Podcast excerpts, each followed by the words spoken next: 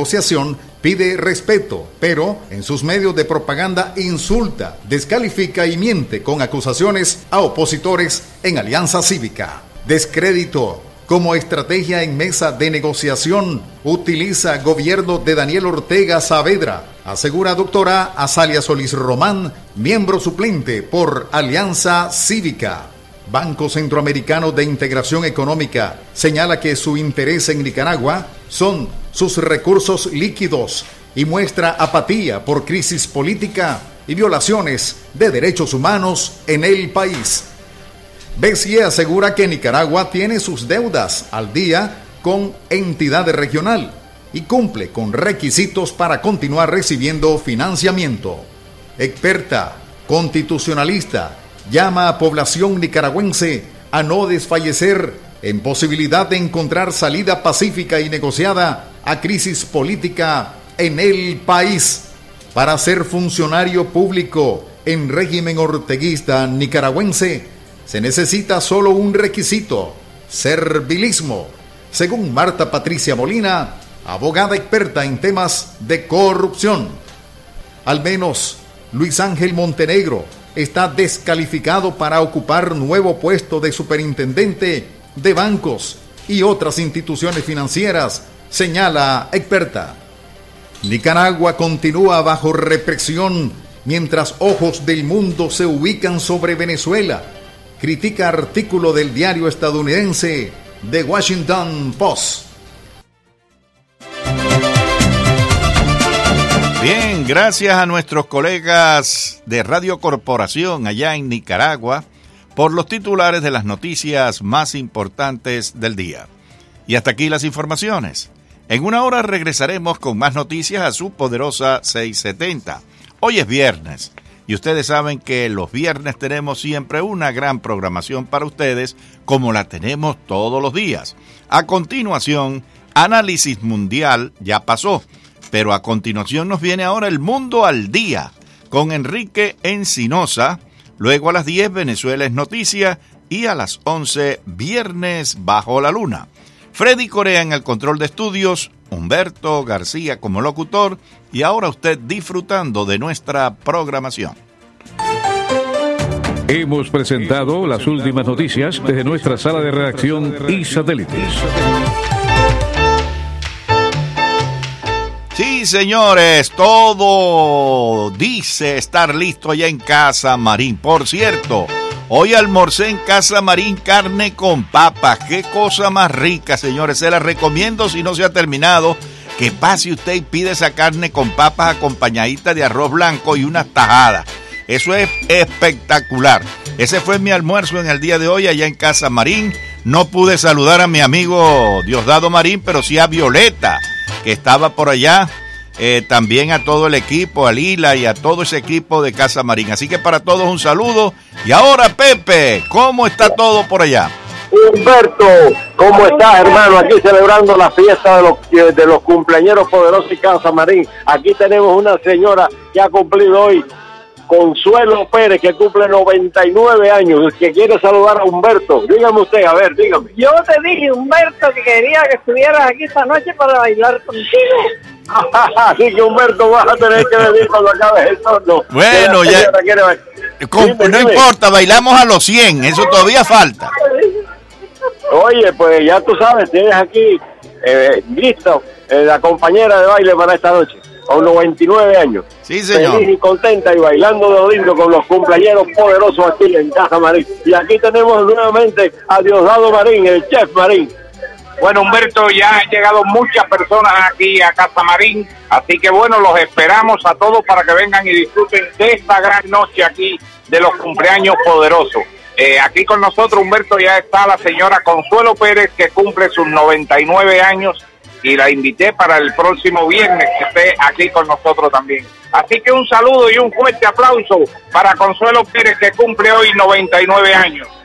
El Pepe quería mencionar el cake de hoy que nos regalaron, que nos donaron fue del Baker La Victoria, un Baker Pepe que se encuentra aquí en Ayalía, tiene unos especiales muy buenos, así que les recomendamos a las personas que vayan allí a visitar el Bakery que está en el 2750 del West y la 68 Street en el número 117. Tienen unos especiales a 19.99 como un cake, pastelitos y muchas cosas más. Y si le dice que Marín lo mandó, van a tener un descuento allí. Así que un saludo para toda la audiencia grande de La Poderosa y los espero por aquí, por Casa Marín, Palabra en la 42, para que disfruten de este gran show con Sonia Villar. Gracias, Pepe. Gracias a ti, Marín. El show empieza dentro de unos momentos, así que regresamos de nuevo contigo, Humberto. Adelante, control.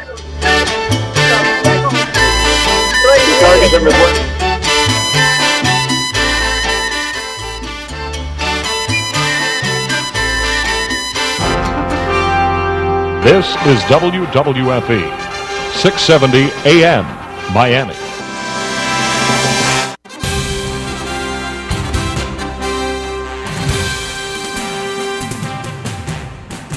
Cae la noche y llega a la poderosa 670 el periodista y más versátil de los historiadores de Cuba, Enrique Encinosa.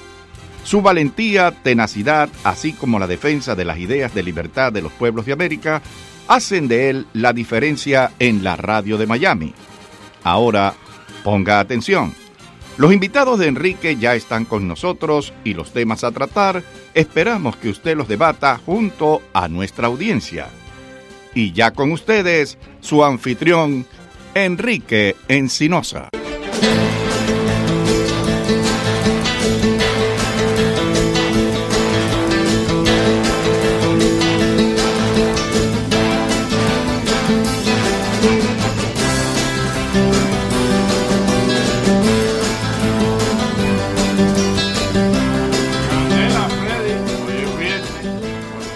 Salir a fiestar por el weekend, pero creo que hay, hay quien nos va a ganar.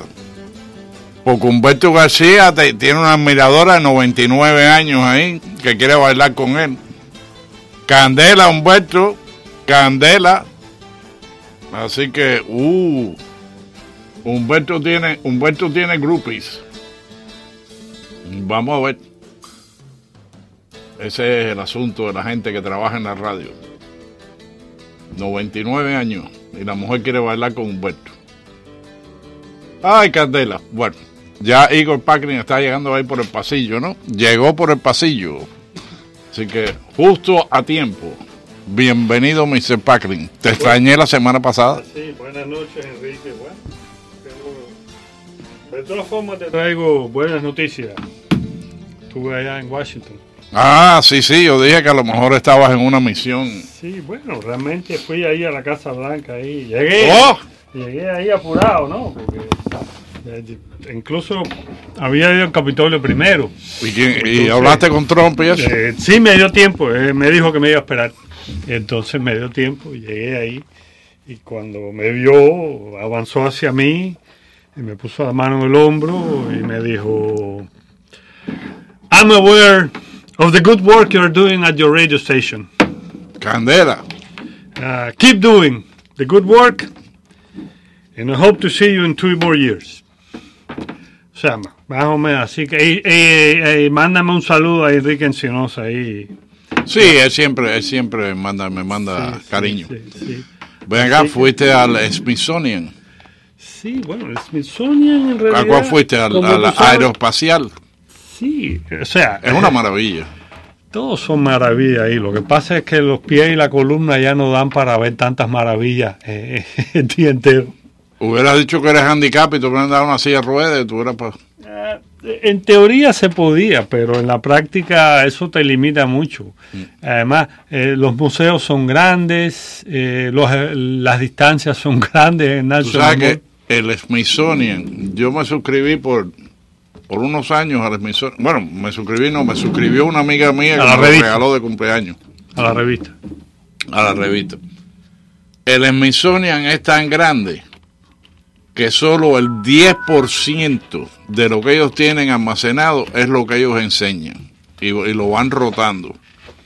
Pero tienen un sinnúmero de almacenes, hangares enormes, llenos aire, con aire acondicionado para mantenerla. Sí, bueno, el- Y creo que son 11 museos del Smithsonian en la zona, de, o- 10 o 11 en la zona de Washington. Sí, hay, hay, en realidad de la aeroespacial hay dos museos.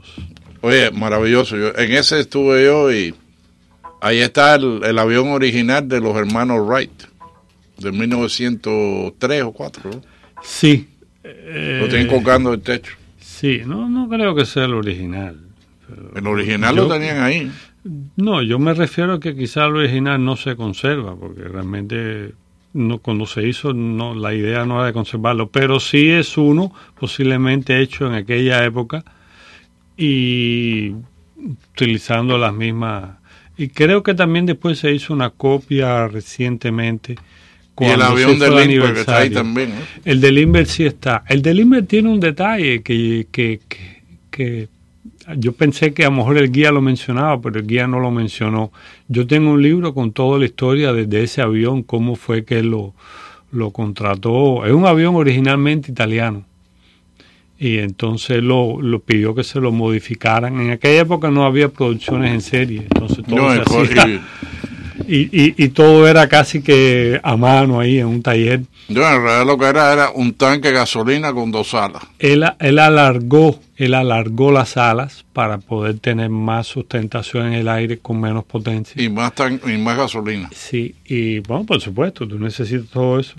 Y, eh, y después, pero el detalle que tiene el avión de Lindbergh es que en aquella época muchos aviones el motor estaba detrás del piloto por una cuestión de, de que tienes que tener balanceado el avión con respecto Mm. a las alas y el cuerpo. O sea, el centro de gravedad del avión debe estar en algún punto alrededor de las alas. Y entonces la mayoría, para poder hacer eso, tiene que tener el motor detrás, o sea, cerca del centro del avión y el piloto va adelante. En aquella época los aviones se caían con frecuencia o tenían que hacer aterrizaje forzoso. Y cuando ellos eh, lo hacían, por inercia, el motor se desprendía de los anchors y aplastaba al piloto. Y como él tenía muchas probabilidades de caer, él pidió, ¿no? En este tipo de avión, poner el, el motor delante. Ah, mira, eso no lo sabía. Entonces el motor de él está delante y él, la cabina del piloto está detrás del motor. De manera que él, como estaba dentro del, De la cápsula, ¿eh? ajá, él no, no es de los aviones que tienen la cápsula arriba, sino que es una cabinita adentro. Pero como tenía el motor delante, con todo lo, lo que lleva el motor, él no veía hacia adelante. O sea, no había ningún campo visual hacia adelante. Él solamente podía mirar hacia los lados por las ventanas laterales de la, o sea, la- las ventanitas que tenían las dos puertas. Tenía puertas a cada lado. Él no veía hacia adelante. Él de todas formas dijo, ¿para qué voy a mirar si yo voy a navegar por la brújula y por las estrellas? O sea, voy a, yo no voy a ver nada de todas formas. Y para mirar si hay algo abajo, puedo mirar por el lado. El único problema era el aterrizaje, donde sí necesitas mirar hacia adelante. Pero él dijo, en definitiva, este avión, el objetivo de este avión es llegar al otro lado. Voy a aterrizar pocas veces. No voy a- ¿Una vez? o una, ¿Una o sea, vez? Pocas veces, vaya, pero bueno, quizás otros vuelos de exhibición. Y por tanto, Sí, eso sí, pero en ese vuelo era o, o- o Una aterrizabas una vez o te reventabas una vez. Exacto. Entonces él no priorizó eso. Y para aterrizar, él tenía que abrir la puerta y asomar la cabeza para ver hacia adelante. Los que vean el avión del Lindbergh van a ver que no tiene ventana, eh, o sea, para mirar desde la cabina hacia adelante. Toda la parte delantera es el motor. Y efectivamente está el avión. Yo pensé que el avión era más grande. El avión realmente es el tamaño como todas estas avionetas que vuelan aquí privadas. Sí, no es- Yo pensé que era más grande porque por la capacidad de, de gasolina, pero realmente con un solo motor no, no necesitaba tampoco tanto. Si ponía dos motores, entonces tenías que hacer ya el avión más grande y te complicabas todo. Pero sí, ¿no? Eh, la, la visita es interesante. Yo quería visitar el Museo del Espionaje, Ah, sí. pero no habría hasta mayo 25. La última vez que yo estuve en Washington todavía no lo habían inaugurado, eso nada más que llevo unos cuantos años. No Sí, tiempo. bueno, pues voy a tener que quedó quedó para la otra. Pero sí vi, visité la, li- la librería del Congreso, un edificio bellísimo. eh, La y- biblioteca del Congreso. ah, perdón, ah, la, la biblioteca del Congreso, que eh, se inició al principio, ¿no? Estaba, era uno de, los- de los edificios del Congreso, y después cuando la toma de los ingleses pues, de Washington, que quemaron el Capitolio, lo que estaba en aquella época construido, una de las cosas que se quemó fue la biblioteca. Y entonces Jefferson, eh, consciente de que en aquella época el libro era la única fuente de conocimiento que tú Sí, no podías había tener. laptops, no había... Sí, no, no, ni televisión, ni radio, ni nada. Y siendo los libros la única fuente de conocimiento, y él comprendiendo la importancia que tenía eso, ofreció su biblioteca personal para que fuera la nueva eh, biblioteca del Congreso. Él tenía, ah, si, si mal no recuerdo, mencionaron 6.000 libros, que para aquella época, Enrique, No, para cualquier época. el dinero que usted debe haber gastado para comprar todos esos libros. En aquella época no había esas ediciones rápidas y baratas que hay hoy. No, no, no. Y, y déjame decirte, o sea, fíjate, yo tengo todavía libros que compré cuando tenía 12 años, cuando llegué a Estados Unidos. Y yo no paso de mil libros. ¿eh? Tengo un cuarto entero, bueno, todavía está en mi casa, tengo un cuarto entero lleno desde el, Eh, eh. desde el piso hasta el techo con libros. Era evidente, Enrique, eh, lo importante que era la biblioteca para Jefferson. El solo hecho de que Jefferson pudiera tener tantos libros, eso da una idea del nivel cultural de aquel hombre. Eh, eh, yo no creo que él se haya leído todos los seis mil libros, pero estoy seguro que por lo menos se leyó la mitad y la otra mitad eran para referencia o, o leía fragmentos de ellos. Pero sí era un hombre muy culto, mucho más culto que el 99% de las personas de hoy. O sea, y por eso es que cuando yo digo, no, porque la gente asocia de que las personas de hace 200 años o 300 años nosotros somos más inteligentes. No, nosotros no somos más inteligentes. Nosotros tenemos más acceso a la tecnología. Ellos eran más inteligentes que nosotros, porque bajo lo que hicieron ellos, nosotros difícilmente hubiéramos podido hacerlo. En el caso de Cuba, lo pongo como ejemplo. O sea, eh, ellos no tenían nada y lograron un país. Me refiero a Jefferson, Washington y todos los demás. Eh, los cubanos tenían un país y lo perdieron. Y me refiero a la élite, yo no culpo a la población. Por la incapacidad y la, y la falta de visión de la élite, se perdió el país. Eh, pero, por cierto, cuando él ofreció el dinero, sea, perdón, la biblioteca, él dijo, páguenme lo que ustedes puedan. O sea, él no ofreció un precio, pero en el Congreso hubo debate si darle o no ese dinero. O sea, al final le dieron 20 mil dólares eh, por toda la biblioteca, que en aquella época era mucho dinero. Muchísimo. Pero realmente eh, te pones a ver, si él tenía 6 mil libros, era 4 dólares por libro, que a lo mejor era más o menos el precio de, de los libros en aquella época. No sé cuánto valían los libros en aquella época. Probablemente menos de cuatro De dólares. aquel- Date cuenta que en aquella época, estás hablando de los 1800... a 1810. 10, 15 por ahí. Eh, y en aquella época, con mil dólares te compraba una casa. Ujú. una, una casa, Ujú. no un no un condominio un chiquitico. no, no, te comprabas una casa con varios cuartos. Ujú. Ah, así que imagínate. Sí, sí. Y bueno, él- él- y, de esa, de eso eh, donación inicial se conservan los originales que dio Washington, unos dos mil libros, que estaban ahí y están ahí eh, expuestos eh, para referencia o para estudios, etcétera. No, y a través de los años, o sea, No, eh. todos los libros que yo publicaba en Estados Unidos están en la biblioteca del Congreso. Yo y todos los autores. Yo me imagino que estén en otro lugar porque no creo No, que sí, estén sí. físicamente ahí. No, no, están almacenados. Incluso ahora, en los últimos años, se permite, eh, cuando tú haces un copyright, un derecho de autor, incluso se permite que lo mandes digitalmente, lo, porque así ocupa menos espacio. Los centenares, de, si no millones, de libros que se han publicado y todos están... En... Sí, y creo que ellos reciben también ejemplares de otros países. Oh, sí, sí. O sea, Eso en, es inmenso. No, en realidad la biblioteca del Congreso tengo entendido que es la biblioteca más grande del mundo. No, fíjate, eh, ellos tienen una página web, The Library of Congress, ellos tienen, y yo te lo he enseñado, pero quiero decírselo a la audiencia. Hay una página de la biblioteca del Congreso que se llama Chronicling America. En Chronicling America ellos empezaron hace unos años a hacer el scan de microfilm a periódicos. Cuando yo empecé a usarlo, estaba eh, los periódicos, eh, todos los periódicos americanos, de 1780 y algo, estaban hasta 1927. Ahora están hasta los 1960 y algo y eventualmente van a llegar al 2019. Eh, y te estoy hablando, ahí hay dos o tres millones de páginas de periódicos de todas las épocas.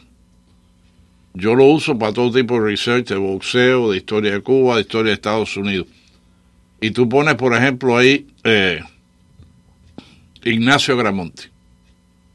Y tú puedes en esa página eh, reducir el, eh, la búsqueda. la búsqueda. O sea, tú puedes, yo, tú puedes poner 1865 a 1875 Ignacio Gramonte y te salen todas las menciones de Ignacio Gramonte que salieron en infinidad de periódicos norteamericanos de la época. Y así. Y verdaderamente, mira, uno de los que yo he hecho research muy interesante ha sido El que el supuesto bandido, igual que Manuel García, que murió con el rango de coronel del ejército Mambí. Y hay varios artículos sobre Matagas, que si Matagas tenía tropas españolas rodeadas en tal lado, que si no, de no aceptaba su rendición. Muy interesante, o sea, tú puedes poner ahí cualquier nombre, José Martí, Antonio Maceo, Woodrow Wilson, Franklin Delano y te salen los artículos de la época son los válidos. Los más válidos porque representan la acción instantánea de aquel momento. Anyway, te extrañé. Ok. Bueno. Dime eh, qué tema tienes. Bueno, voy a, tocar un poco las noticias eh, de hoy. Eh, más de que ha habido en esta semana. Se anunció a principios de semana que se implantarían nuevas tarifas a los productos chinos, a la importación elevándolas del 10 al 25% en una amplia gama. Esta alza se había anunciado antes, pero se había aplazado como gesto de buena voluntad en virtud de las negociaciones que se llevaban a cabo para lograr un acuerdo más equitativo comercial con China. En la prensa solo he visto lamentos sobre el pago de las tarifas, que supuestamente afectarían solo a los consumidores americanos. Y con ello, la prensa de Estados Unidos de nuevo muestra su parcialidad, en este caso al ponerse del lado de los chinos, que no quieren perder los privilegios y las ganancias que han obtenido por los últimos 20 o 25 años en colaboración con las corporaciones y grandes grupos financieros globales. Sí, dirán algunos, las tarifas habrá que pagarlas. Pero yo pregunto, ¿acaso es mejor el traslado de todas nuestras fábricas y, y, e industrias a China para después traer aquí las mercancías que siempre se fabricaron aquí? Además, la mayoría del dinero ganado por esas ventas ni siquiera nos beneficia a los residentes del país como impuesto a la ganancia, pues en su mayoría queda depositado en cuentas fuera del país, en los llamados paraísos fiscales del Caribe. Como he afirmado en otras ocasiones, Trump ha tenido que enfrentar una dura tarea porque las administraciones de Bush y de Obama no hicieron nada para defender la industria nacional y los empleos de los americanos.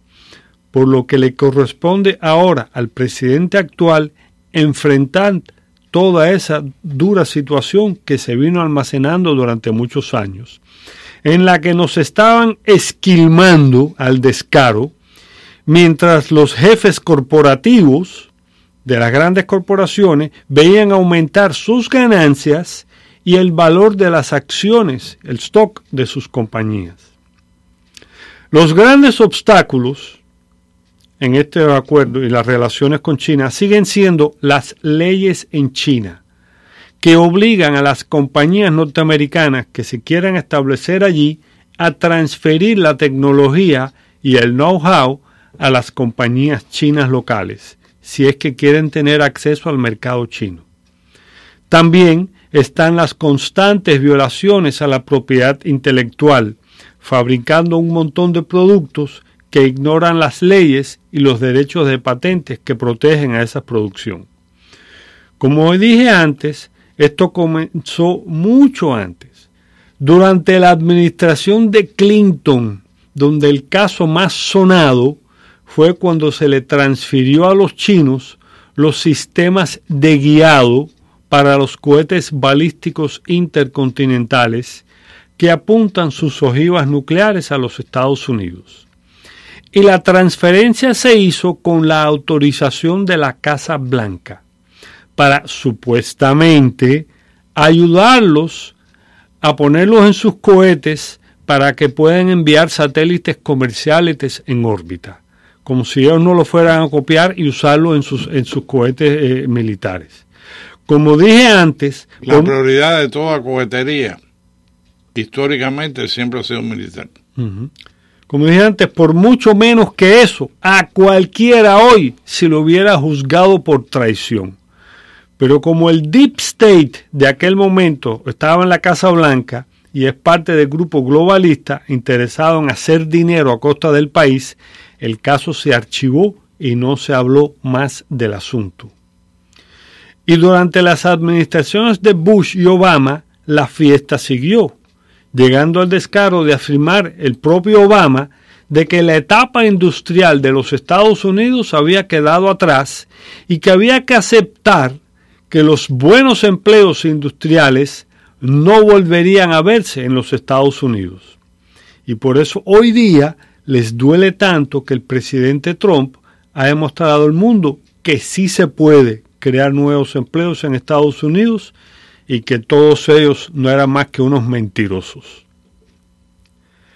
Yo no critico a los chinos por hacer lo que hacen.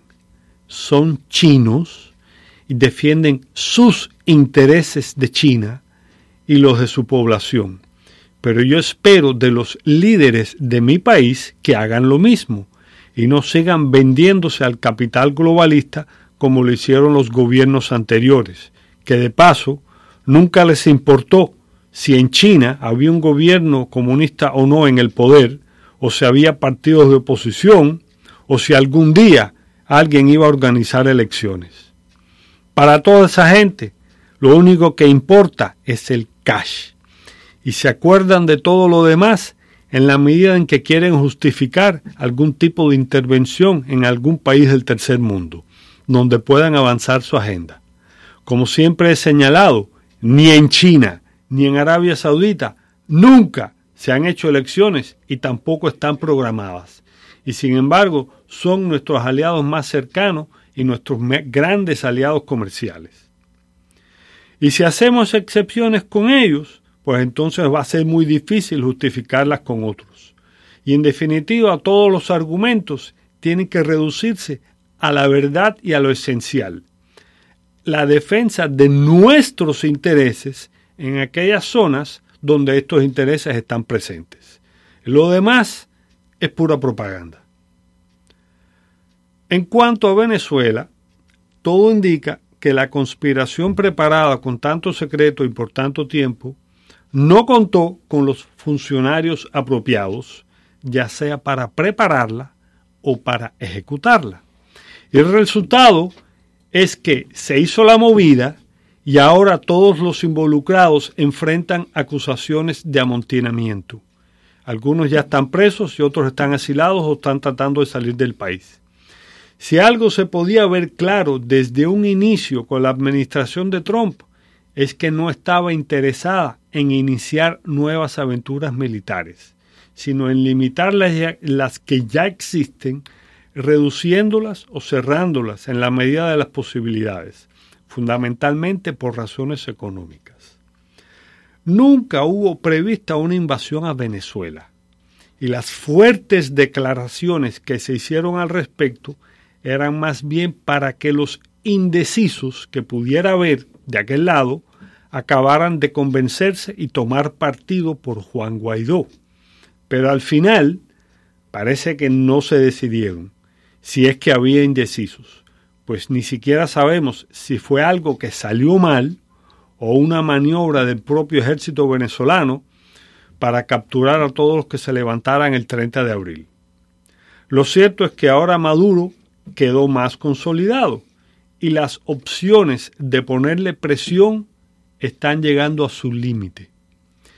Si se confirma la imposibilidad de tumbar a Maduro por la fuerza, haciendo conspiraciones internas, la única otra opción que yo veo es negociar algún tipo de solución, que lo mismo pueden ser elecciones anticipadas o incluir algunos miembros de la oposición en el gobierno de Venezuela dándole algunas carteras y algún poder. La tercera vía por la que apostó el asesor de seguridad nacional Bolton no parece materializarse, que era la salida de Maduro por la propia presión del ejército de Venezuela, esta vez aliado con la oposición. Vamos a pasar un corte comercial con Mr. Freddy Correa.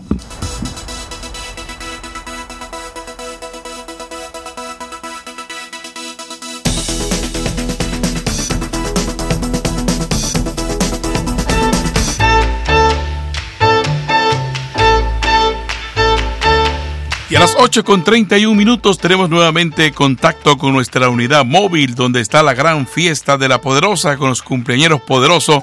Y ahí está nuestro amigo Pepe Yedra y Alexi Guevara listos para reportarnos cómo está el ambiente. Muchas gracias Freddy. Efectivamente este, nos encontramos aquí en Casa Marín, celebrando la fiesta de los cumpleaños poderosos y Casa Marín, como ustedes escuchan de fondo, la fiesta está en su punto con Sonia Vilar, que es una de nuestras estrellas invitadas en el día de hoy. Así que venga para acá, para Casa Marín, para que disfrute usted también de esta fiesta de los cumpleaños. Aquí a mi lado tengo a mi buen amigo, el chef Marín. Bienvenido, Marín. Oye, gracias Pepe. Bueno, estamos aquí, Casa Marín, Palabra de la 42, disfrutando de los cumpleaños poderosos de todos los viernes. Esta noche, noche grande como de costumbre. Esta noche tenemos a Sonia Villar, la gran cantante ecuatoriana, aquí esta noche en esta Casa Marín.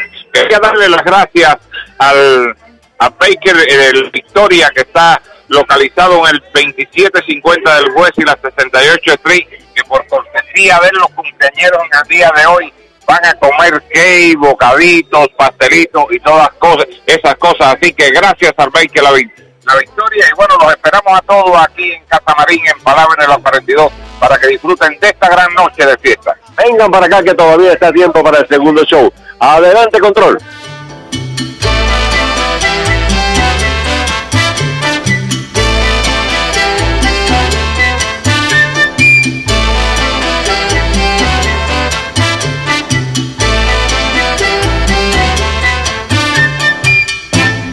Fotos inolvidables de 15. Min Memoir Studios. Hola, soy Manuel Busnego y en este año 2019 vengo de nuevo a ofrecerle especiales de 15 que incluyen fotos, vestido, maquillaje, peinado y ampliación. Comenzando en 595 dólares. Para más información, 305-588-0209. 305-588-0209. Min Memoir Studios, una experiencia fotográfica incomparable. Incomparable. Incomparable. Sáquele provecho al aburrido tranque cambiando el aceite y lavando su carro en solo 12 minutos en Las Brisas Car Wash. Las Brisas Car Wash, 1601 Southwest 27 Avenida. Abierto desde las 7 de la mañana hasta las 8 de la noche. Hola, mis amigos de La Poderosa. Les saluda su amiga María Laria bajo el sol a las 2 de la tarde. Así que los espero. María Laria bajo el sol a las 2 de la tarde.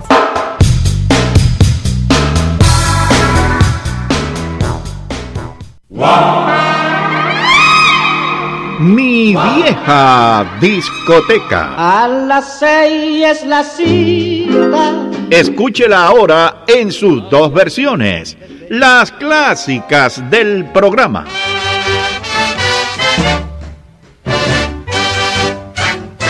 Y en su otra versión, los años dorados de mi vieja discoteca. La bamba.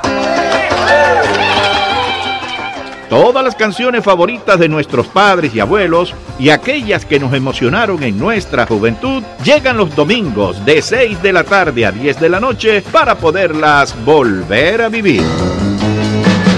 En familia, comparta con nosotros el tesoro mejor guardado de su poderosa 670, mi vieja discoteca. Es que la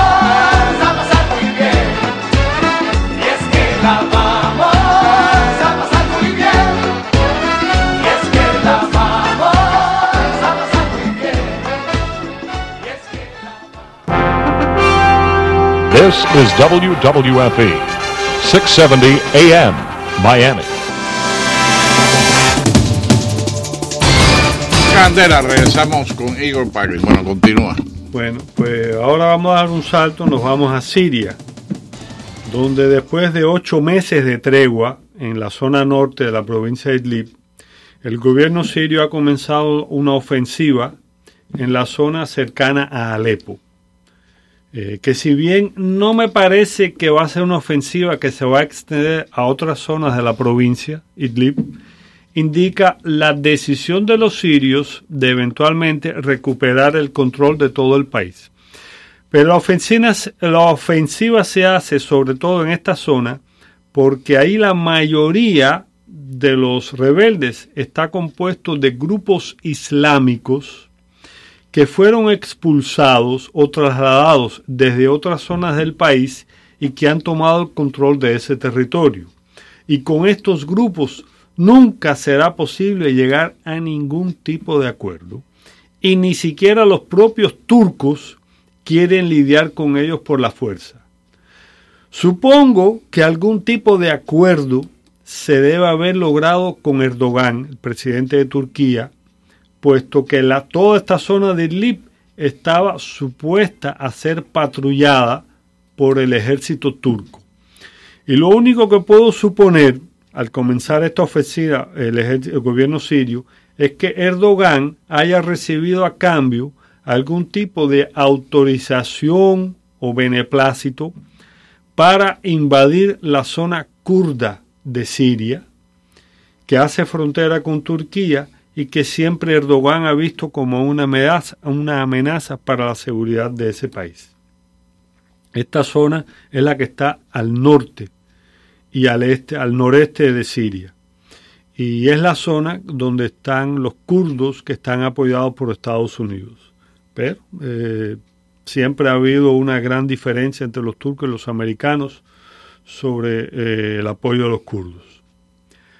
Con Irán la situación se está caldeando y se ha enviado el portaaviones Abraham Lincoln, que yo no sé si va a entrar en el Golfo Pérsico o simplemente se va a mantener en la entrada de la zona.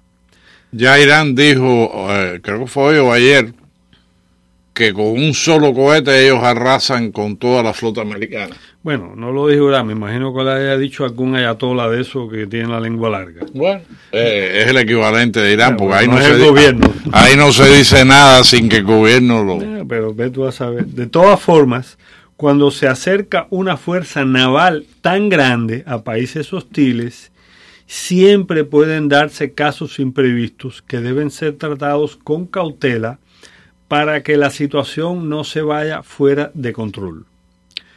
Yo no creo que esté previsto el inicio de un ataque o operaciones militares, puesto que solo recientemente se acaban de implementar las sanciones más fuertes para que nadie compre petróleo iraní.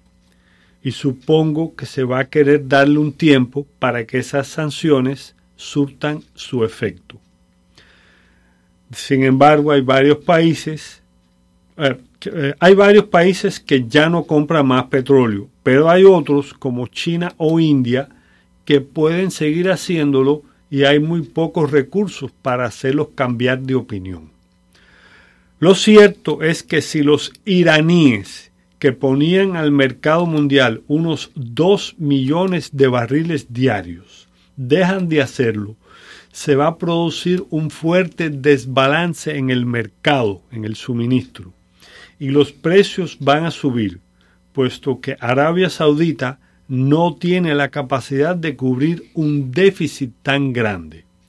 A esto hay que añadir la reducción del petróleo venezolano y también quizás un poco el de Libia, donde siguen los combates entre las dos facciones. En general, yo supongo que los iraníes van a poder seguir exportando parte del petróleo, pero a través de intermediarios, a los que habrá que pagarle comisión, por lo que al final van a tener menos recaudación que antes. Pero el pronóstico para la zona no es muy bueno. Y en cuanto a Cuba, hoy se anunció oficialmente que un grupo de productos alimenticios serían retirados de la venta libre en los supermercados para ser distribuidos de nuevo por el sistema de razonamiento conocido por la libreta. Esta acción se debe a la escasez de estos productos, a lo que se unió los rumores de que iban a comenzar a escasear, y esto provocó su compra masiva por parte de la población y el temor existe de que después se empiecen a revender en el mercado negro a precios impagables para la mayoría de los cubanos. Bueno, déjame decirte, la carne en puerco ahora está a 70 pesos la libra. Bueno, pero esa nunca estuvo en la libreta. bueno, pero ahora tú sabes lo que está en la libreta, dos kilogramos de pollo al mes y están matando eh, burros y caballos en Santiago, Cuba y la mundial. Una familia de cuatro. Cada tres meses puede comprar un paquete de salchicha.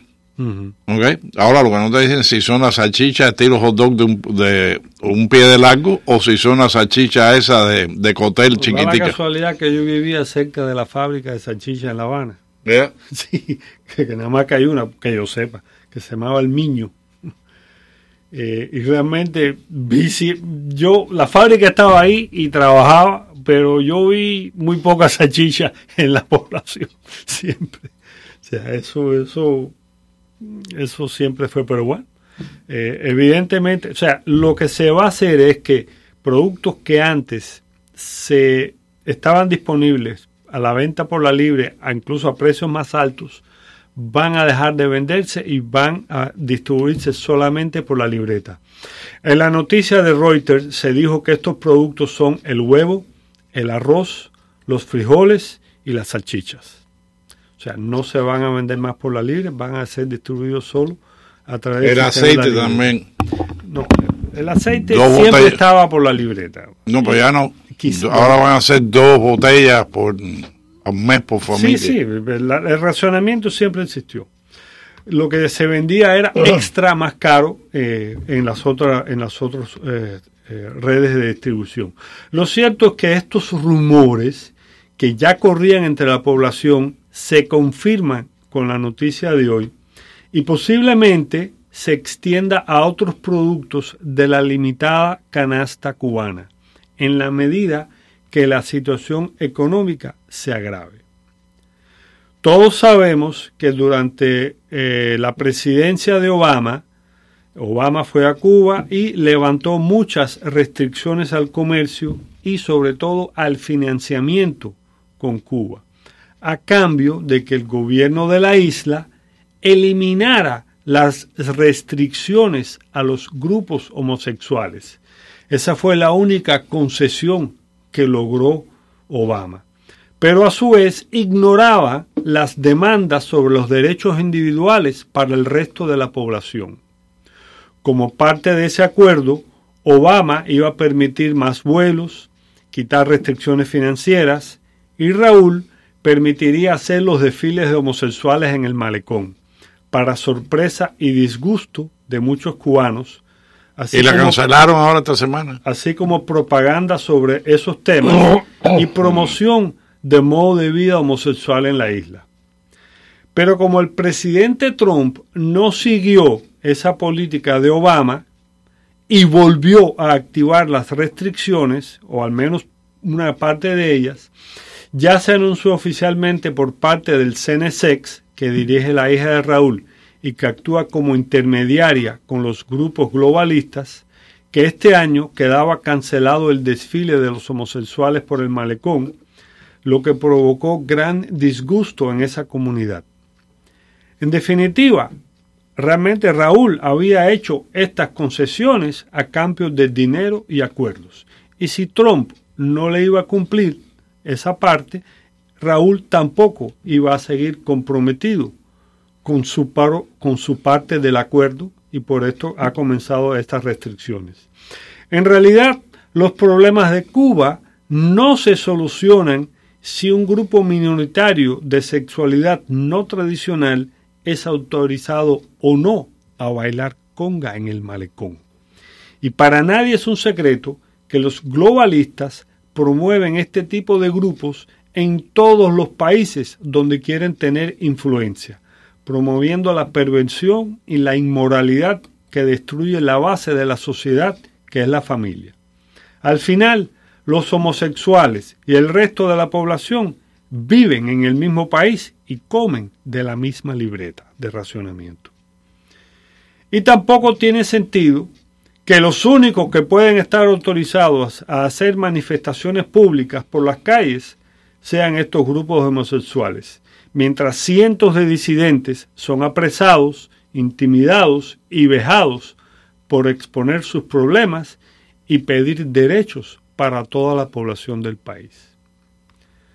Hasta aquí lo que yo quería comentar sobre las noticias, eh, que más o menos eh, fueron eh, la- las que yo consideré las más importantes. Hay una que no me dio tiempo, pero voy a mencionar solamente de pasada.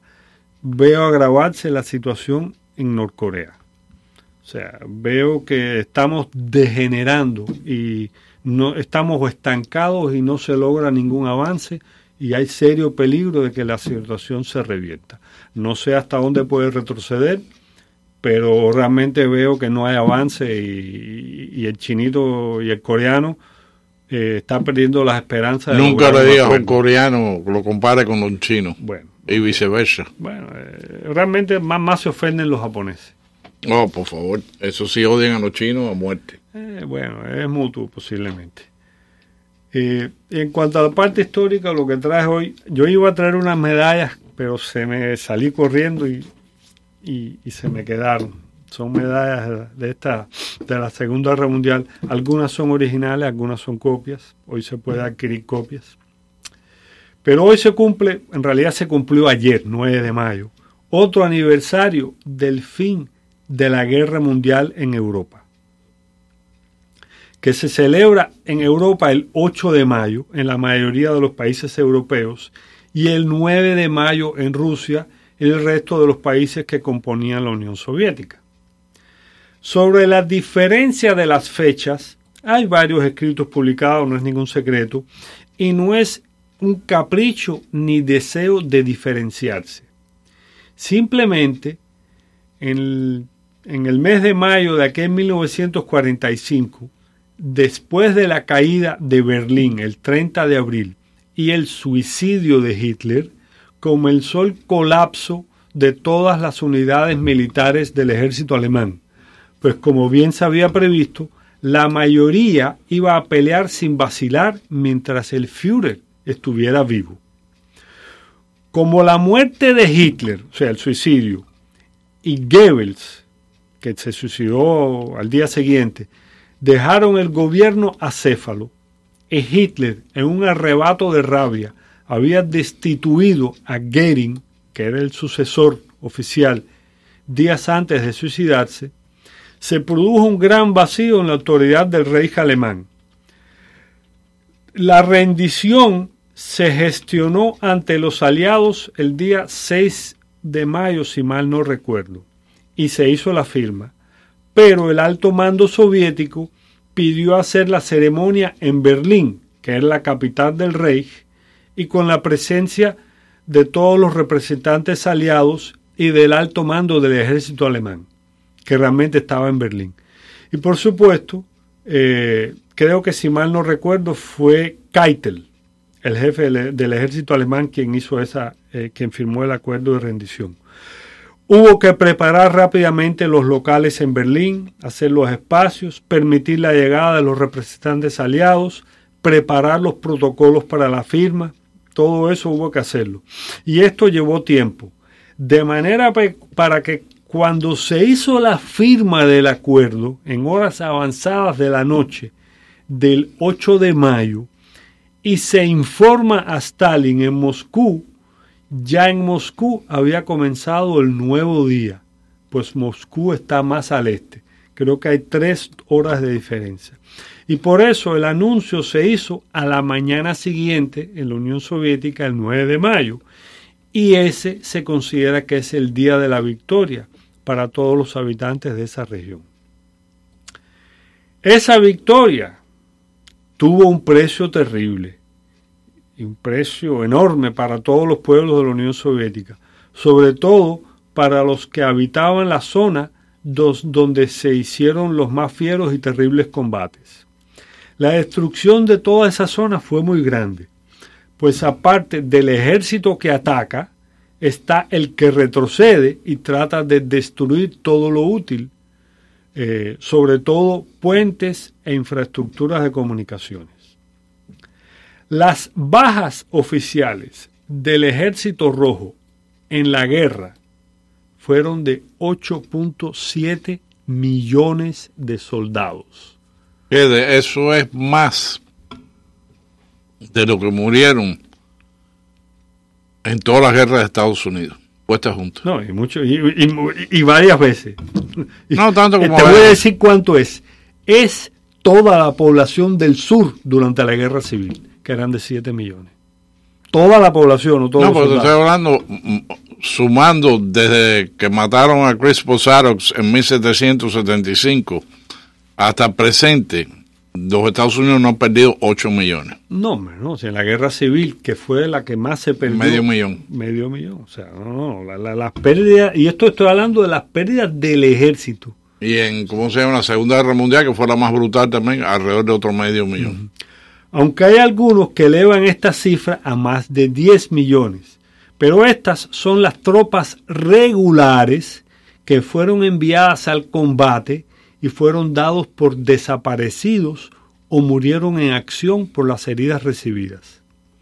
Por parte del ejército alemán, en el frente oriental, el ejército regular más las diferentes unidades de las SS, que no son parte del ejército regular, la cifra de muertos fue de 7 millones de soldados, más un millón y medio de tropas de los ejércitos de sus aliados, que eran Italia, Hungría, Rumanía y otros que a hoy día no les gusta ser mencionados. Se usó en la guerra lo más avanzado en armas que la tecnología permitía en aquel momento, y por eso tuvieron esas armas un efecto tan devastador. Pero mientras más lejos estamos en esta guerra, de esta guerra en el tiempo, más se convierten los recuerdos sobre ella en leyendas. Y estas leyendas se recuerdan por siglos. Y si el país tiene un alma, es allí donde se guardan esos recuerdos. Pero si nosotros permitimos olvidar y dejamos de recordar con pasión aquellos sucesos, perderemos nuestra identidad con los que lucharon y dieron sus vidas.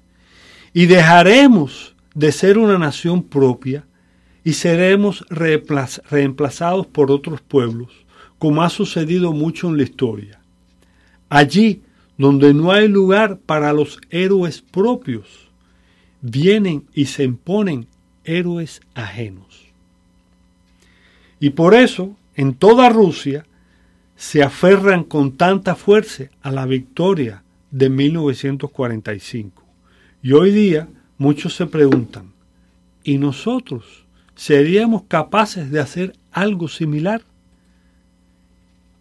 Y quieren creer que sí, pero siempre está la duda. Algunos consideran que la victoria se obtuvo a pesar de los grandes errores de Stalin. Otros afirman que fue por su genialidad en organizar y movilizar los limitados recursos del país para detener la mejor maquinaria de guerra que ha existido en el mundo en aquel momento, y ante cuyo avance indetenible nadie podía resistir. Pero ese día, el 9 de mayo, lo recuerdan todos los pueblos que participaron en esa. Tiene que haber sido, vamos a pasar ahora al corte comercial porque tenía noticia, tiene que haber sido traumático después de la extrema violencia de tantos años. Porque acuérdate que eso empieza en realidad con la guerra civil española. Ese es el, la, ese es el combate preliminar. Y, y vaya, y el impacto que tiene que haber sido psicológico para cualquiera que haya vivido eso. No, en, en Rusia no había familia que no hubiera perdido uno o varios miembros en la guerra. O más. Bueno, Freddy, vamos al corte comercial, al boletín de noticias. Y después nos vamos a fiestar, Freddy.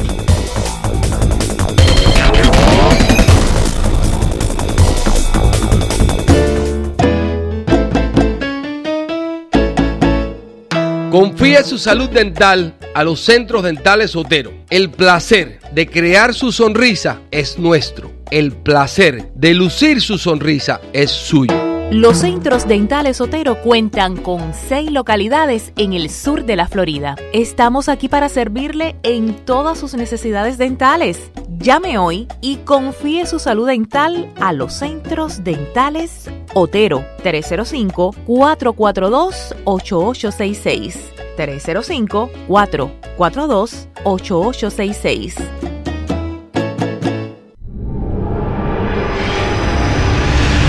¿Qué tal amigas, amigos de la poderosa 670 y cadena azul 1550? Les habla Eduardo Alemán. Quiero recordarles que de lunes a viernes estamos trabajando en actualidad mundial. Desde las 5 y hasta las 8 de la mañana tenemos una cita, ustedes y nosotros, para amanecer bien informados. Los esperamos, los esperamos, los esperamos, los esperamos.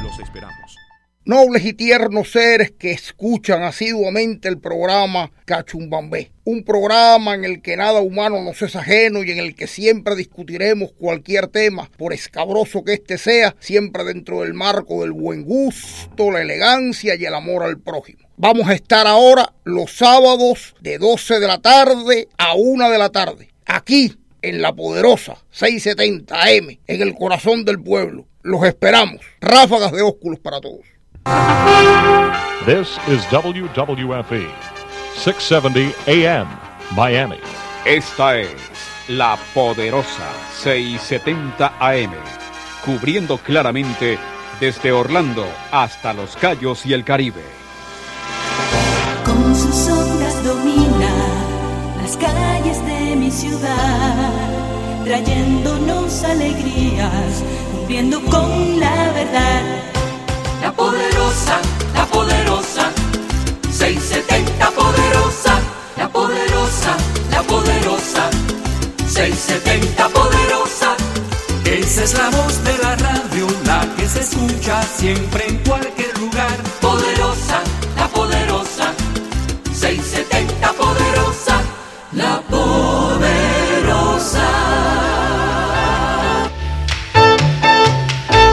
Señores, son las 8.58 minutos. ¿Dónde está prendida la rumba? ¿Dónde está la parranda? ¿Dónde está el bonche? Allá en Casa Marín, para la Avenida la 42. Estamos viendo a través de Facebook Live cómo está divirtiéndose la gente. Vimos la actuación de Sonia Villar. También hemos visto ese público que está, pero bueno, súper contento. Y nosotros también de poder participar con ustedes con estos viernes de cumpleañeros celebrados allá en Casa Marín. Don Pepe Yedra, cuénteme cómo están las, las cosas ahí en Casa Marín. Humberto, pues aquí la fiesta en grande. En este momento escucharán ustedes de fondo toda la música sonando en grande, la gente celebrando sus cumpleaños en los cumpleañeros poderosos y Casa Marín, la casa llena, como ustedes has visto, Humberto, en Facebook en vivo que ha estado Marín. Y aquí hablando de Marín, el chef, Dios Marín. Gracias, Pepe.